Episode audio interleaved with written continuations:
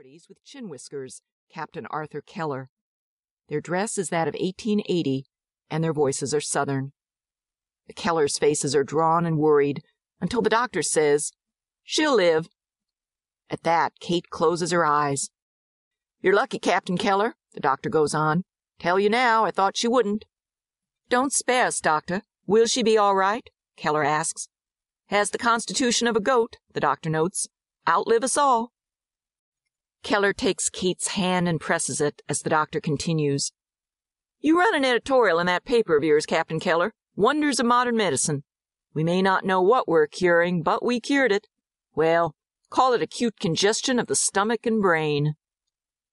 Keller and the doctor move away while Kate, tearfully happy, adjusts the blanket.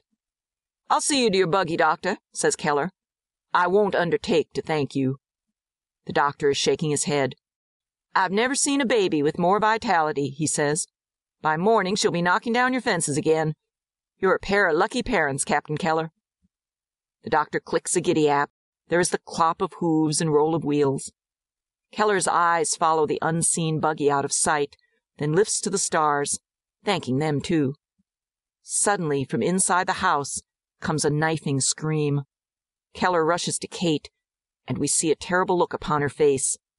She chokes down a second scream. Look! she cries.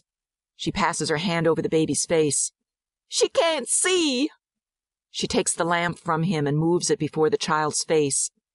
She can't see, she repeats in anguish. Or hear. When I screamed, she didn't blink, not an eyelash. Helen, Helen, Keller cries hoarsely. She can't hear you, cries Kate. Helen! He shouts it now. His face has something like fury in it, and Kate, almost fainting, takes up the baby's hand, presses it to her mouth to stop her own cry. When next we meet the child, years have passed. We are in leaf dappled sunlight in the yard of the Keller homestead.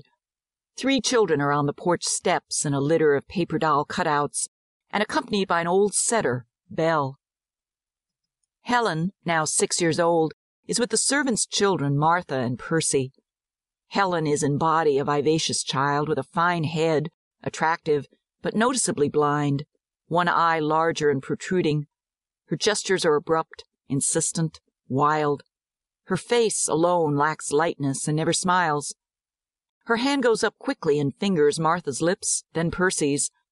Percy's teeth playfully bite at it, and the hand jerks away.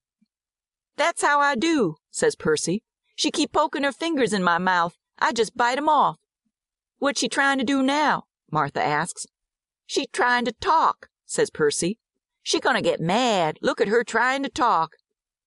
Helen's face is scowling, the lips under her fingertips moving in ghostly silence, growing more and more frantic, until, in a child's rage, she bites at her own fingers. This sends Percy off into more laughter, but alarms Martha. Hey, you stop now, she says to Percy. Then she pulls Helen's hands down. You just sit quiet.